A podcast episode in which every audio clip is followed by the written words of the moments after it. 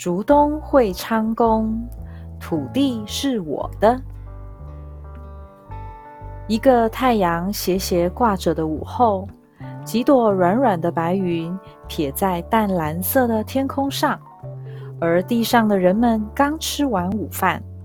有人慵懒地躺在我们家前的躺椅上，把草帽盖在脸上，享受温暖的春天午觉。有些人在我们家前泡茶聊天。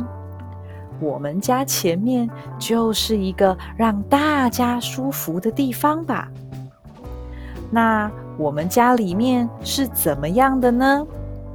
这个时间啊。很少有人会进来，也是我们难得可以稍微休息一下的时间。要不然，我们忙的时候，家里都围绕着烟。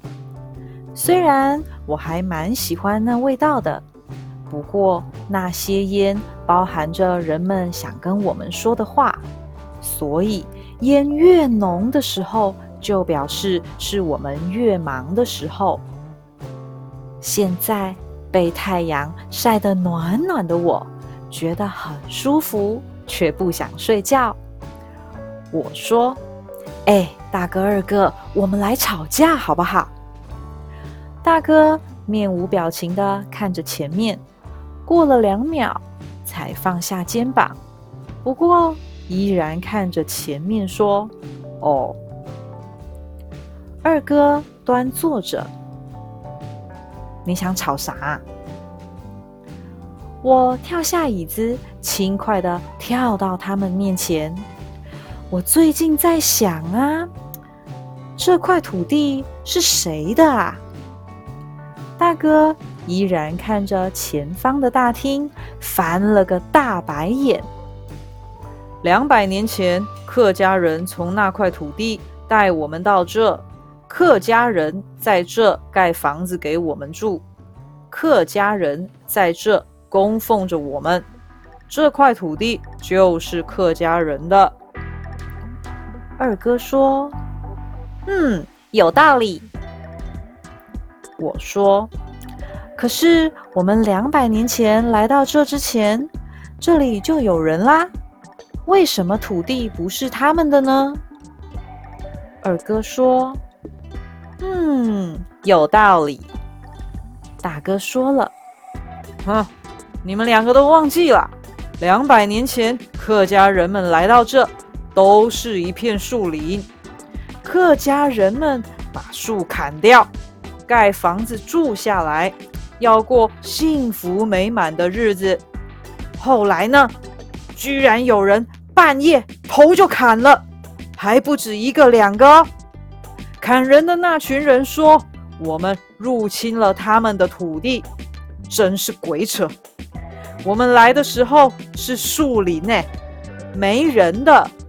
谁砍了树，盖了房子，就是谁的啊。”二哥说：“嗯，有道理。”我说：“对对对，我想起来。”两百年前，我们就是从海的另一边被请过来的。我们在那边明明是山神，还要我们过海，真的是很痛苦的回忆。在这边住下来之后，人们也都请求我们保佑他们平安，保佑他们睡醒头还在。这时，走进来了两个人。他们各自点了香，向神明说了话。二哥说：“呃，他们讲的是台语，听得不是很懂。”我说：“你在这边待了两百年了，还听不懂哦？”啊，对了，说台语的这些人也在这里待了两百年啦。那为什么土地不是他们的呢？二哥说：“嗯，有道理。”大哥终于看我了。他们也在这待了两百年，怎么可能？两百年前我们跟他们不是一直打来打去的吗？而且应该是我们赢啊，要不然我们怎么还会在这呢？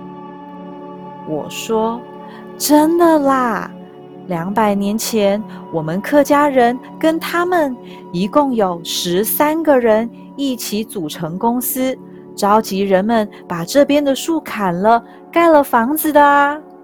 这样说来，土地应该也有算他们的吧？”